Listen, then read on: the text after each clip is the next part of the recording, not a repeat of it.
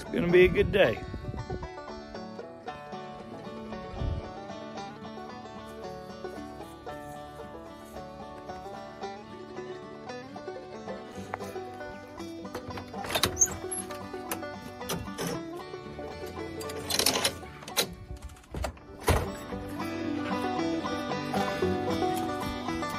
Morning, baby. Shipping beef this Monday. We do have a little bit left available here. Check us out, familyfarmbeefbox.com. Thanks. Have a good day.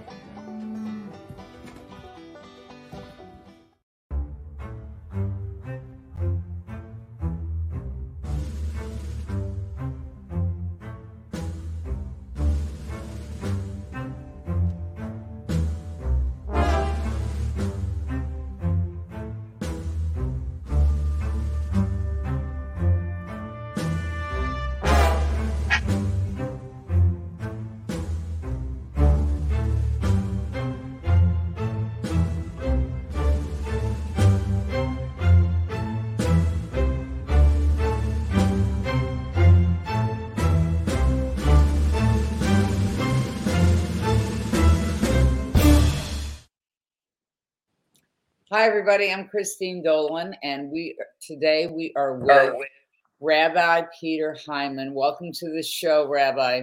Oh, Christine, thanks. Good to be with you. Nice to see you. Well, it, you know, it's always good to see you, Peter, and you, I consider you a dear friend. Um, but we have you on the show today for a horrible, horrible topic about everything that's happening in the Middle East between Israel and Hamas, uh, and the effect that it's having on the, the, the good Palestinians. And Mhm. so this is a tough topic. Um, you know, the world's watching since October 7th, and even before, I should say, because, you know, the event that we're focusing on is October 7th, but it certainly is expanding uh, as we talk. And I, I wanted to get your thoughts about it because it, it, it affects not just the people in the Middle East, but everybody. And you know, when when, when the Jewish community is attacked, uh, you know, you, you ended you ended up just like you have had every time that there's been an attack on a synagogue. You have had a prayer group, and you had one this past week, and you're very involved. You know, you're you're you've been all over the world, and and you know, you you stick yourself out. Um, for the community uh, the, the- where you are the spiritual advisor. And, and it, I wanted to get your thoughts about where you think this is going because it's horrible. Well, I, I'm not even sure. I said the other night at the uh, at the we did a prayer vigil, and the entire community was invited. Um, we had standing room only. We seat 350 in the sanctuary. Um, we had standing room only, and um, um, I said, I said, we have to be. This is this is about all of us. This is about all of us. Mhm. So, um, uh, sorry, I'm gonna I'm gonna go into a different room. Is that okay? Sure, that's okay. That's okay. Somebody's bothering me on my phone, and I don't want to be there. So, um, Okay. Anyway, um, and what the you know uh, the prayer booklet that I did for this service, I had peace written in three languages: English, Arabic, and Hebrew. And I did that on purpose. And I said to the people that were there, I said, we not only have to be aware of what's going on in terms of Israel, but we also have to be aware of what's going on for for those folk who are who are going to be victims of this, who don't need to be, shouldn't be, Mhm. are innocent and honest. And you know, and I also said that we need to be be aware of, conscious of, and protective for our our Muslim community in Easton. I think it's Right. very important. Because you are the rabbi in Easton, Maryland, on the Eastern Shore. Yes. Peter, what happens when you know? I'm not Jewish. I'm, was raised Catholic. What what's the mindset uh, when something like this happens? Because to me, you know, people. My, my dad's partners, business partners, were Jewish, and and they were very sensitive to the uh, anti-Semitism, and we've seen a rise in it here in the United States and in parts of the world. And I, I have to tell you, I was pretty surprised at some of the demonstrations that were held here since, uh, you know, last week after President Biden went to Israel. I, I was kind of astonished because it, there's a disconnect of the history for some of the people that were demonstrating up on Capitol Hill that took over the Cannon office building, because this is a very complicated issue uh, in terms of history, geography, politics, economics. Um, and at the same time, you know, we have to acknowledge the fact that, you know, in some of the Palestinian refugee camps, you know, the kids are given books that people in the West and including the United States have paid for, telling these kids in the and these are in the books to hate Jews. Okay, so I mean, we're I, I, I get the sense that maybe we're not having the full discussion because everybody's afraid to have it because everybody's afraid that they're personally going to be attacked. You you may be correct. I know I saw I saw one of the books, and it was a math book, and teaching for for little kids teaching subtraction and addition, and it said if you have. Um, 10 Jews, this was this was the, the the exact wording, almost the exact wording, and you kill eight, how many Jews are left? Holy God. Right? I, I'm not making this up. This is mm-hmm. this is what we're dealing with. Um, but we're paying for that. Okay. This is US taxpayer dollars that we give to some of these Palestinian groups that then distribute these books that are in the camps. So I mean, you know, why don't we have those conversations? Because we shouldn't be giving money to facilitate and perpetuate hate. Correct. Yeah, it's a fair question. It's an important question. I asked it at the other night at the uh, um, at the vigil. I said, "When does peace begin? You know, what do we have to do, and how are we going to do it?" And how are we going to honestly address the issues so that we can create an atmosphere whereby this becomes a reality for the world? What do you think has to happen? You've lived with this all your life. I think one of the things, one of the first things that has to happen is that people have to acknowledge, recognize, and um, embrace the legitimacy. Certainly, you know, anti-Semitism goes back millennia. Mm-hmm.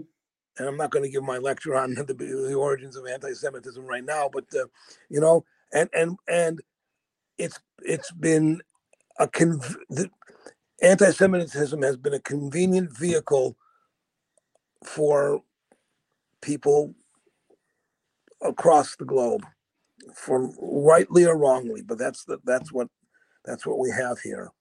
Um, we have to recognize that Hamas is not a state. It is not a country or a nation. It, it's it's a, a, a hate group, a terrorist organization. It's an ideology. It's an ide- yes, it's an ideology. Yes, and you, you know it's a it's a I'm, I'm stuttering because it's such a complicated answer well I think, I think i think the simple question is why is war the only answer because it's it, it, it it's it's it's hateful and and and also the the the heinous acts that were taken you know it reminds me of what happened in rwanda Mm-hmm. Uh, and th- there the world stood by. Okay. Um, but at the same time, when people take these type of eh, eh, eh, commit these type of heinous acts, to me, politics shouldn't be in the picture. You're you're right, but you know that's that's part of the problem. Politics does get in the and and if you're not on my side, then you're against me. Mm-hmm. And until people can learn to recognize, yeah, you can be you can be in competition with somebody, but you don't have to be their enemy. Well, you could, you can, you, you know, it's kind of funny we're talking about this because we've become so polarized in the United States over politics right now. Of The course. friends who disagree can't, you know, can't break bread together. Uh, at the same time, I think you and I are sophisticated enough to to, to say to people, get over it. you might learn something, you know, from the other side. But as a man of faith, deep faith, how do you how do you see this going forward? Because this is a pivotal time. I mean, it's it's not, you know, I I, find it kind of ironic that people think this is just Hamas and Gaza. No, it's not. I mean, you know, there there have been since October 7th, there have been arrests in in the West Bank. There have been rockets back and forth across the the Lebanese and and the northern uh, Israeli border. We know about the demonstrations in Beirut. We know about the demonstrations in Amman, London, New York, Cannon building. How do we how do we put the brakes on this and, and get people to the point that we, we we need to have a larger conversation?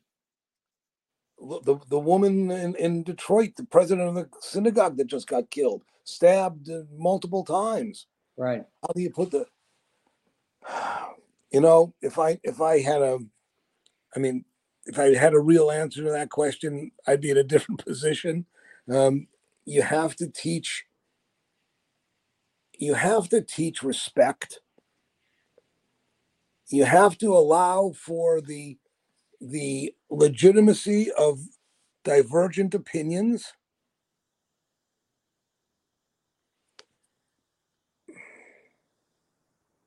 Is this a different time, do you think? Because Hamas is different I'm- today. I mean, Hamas is Hamas is well well beyond just throwing rocks. We know that. Yeah, we, I know. We, know that they have that they have some toys that may have been around since World War II in terms of ammunition, but this Yeah. this is different. Yeah, I I don't. You know, you're asking me a question. Is I I don't know. I it may be a different time in terms of the calendar, but it's still the same stuff. It's still it's still the same kind of um, bigotry and hatred, and I don't know if I'm making any sense, but that, that's how I see it. Have you have you as a rabbi ever sat down across the table from somebody who's a Palestinian who hates Jews? Um, not directly, uh, uh, and but uh, you know, I I'm fortunate, and I'm I'm close with the members of the Muslim community in Easton. hmm Um, And they're I are they they are they as upset about this as as many people are? yes, yes. Tell me about those conversations. Well, I I- I- I actually know have a that friend- because I, I have a friend, uh, you know, I, as you know, I went to Saudi Arabia a number of years ago, and I still you, were very good. You're very good friends. I, I know that you you and the late king of Saudi Arabia did a, a venture for for children. Um, actually, it was his son-in-law, Prince Faisal. Uh, and- but uh, um, I, I was very fortunate, and and I I still maintain uh, contact with with a couple folk in Saudi Arabia, and I was speaking to one, and they're they are upset. hmm They're upset because uh, you know um, they look at this as a, a way to derail the relationship that was beginning to be built formally between Israel and Saudi Arabia, which would have been positive on both sides. You know, I'm I'm So is this is so so I guess the question is where are the moderate Arabs? Where are the moderate Muslims? And why do do they not feel that they have uh, a space in this debacle to, to have a larger voice? Because I, we don't really we see political leaders, we we see um, global leaders and who talk about peace, but why don't we have more moderate Muslims speaking up? Are they afraid? There, there may be. I, I don't know. I, I, I can't answer that. Mhm. That's not a question that I, I c- can really give a, a forceful answer to. They may be afraid. They may be concerned that um, there'll be consequences. You know, So how do we move forward? with persistence, with understanding that if you don't move forward, it's going to be bad for everybody. And you know, I, I say these things and it sounds so um, naive. I'm not being naive. I, I think these are really things that have to be confronted and addressed. And starting out with from the perspective that says, I, I, I'm legitimate, you're legitimate. Well, it's the validation. Yes. the validation. And but if you teach children to hate Jews, and if you teach children in, in refugee camps, if you teach children that this is a cycle of normalcy to hate, it, it's only going to keep running again and again and again. I mean, at some point we have to say the the the what we're doing eh, that we think is in the civilized world for the for the good isn't working, then we have to shift and we have to pivot. Do you think that we have the the will to do that?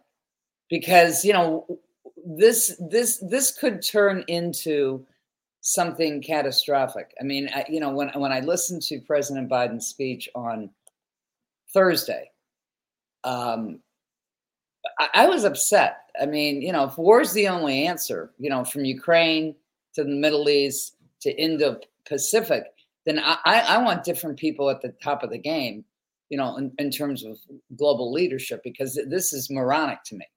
We we should be negotiating. We should be listening. And I'm not saying, you know, you give the kitchen sink away, but obviously we're not doing some, we're not doing something that is facilitating peace. You may be right. I, I, you have to be willing to recognize the other side. I, I don't know if I'm answering your question, but that's how I see it.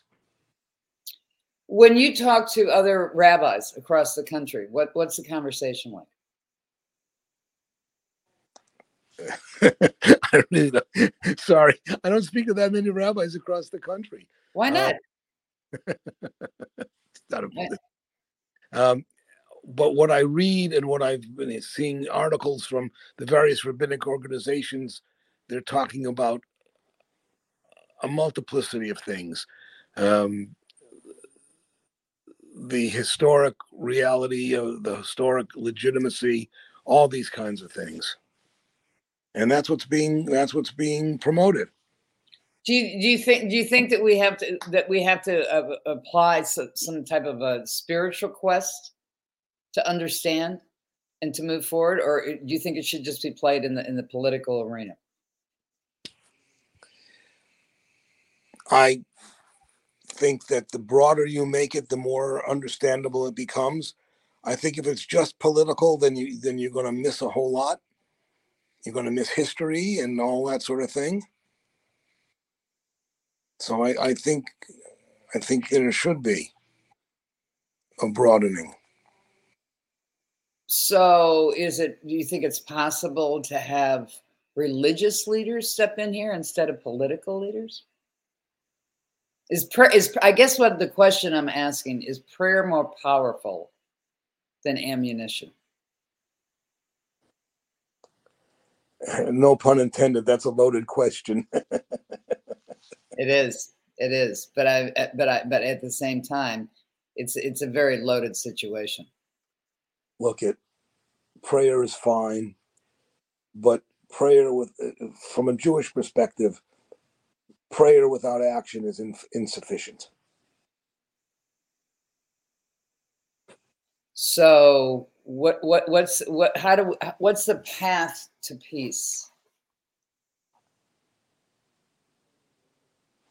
Is there one at this point in time, or is it just too soon to ask that question? I it may be too soon. I I don't know. I'm not. You know, I'm just a simple country rabbi in this case.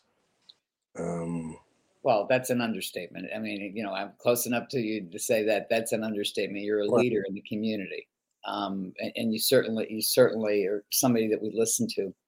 Thank you. Know. You know, I. You seem befuddled. You seem befuddled because because it's so complicated, or is it just? Well, I, I'm I'm I'm not just befuddled. I'm frustrated. Listen, I said that at the vigil we had standing room only, 400 people. Right. That that communicated a profound statement, not just to me or, or to the congregation, but to the it's what it said of the community. The, right. 400 people came, and there could have been more. Um, um, well, you had you had that when when the uh, the, the synagogue attack in Pittsburgh a couple right. years ago. Right. Yes.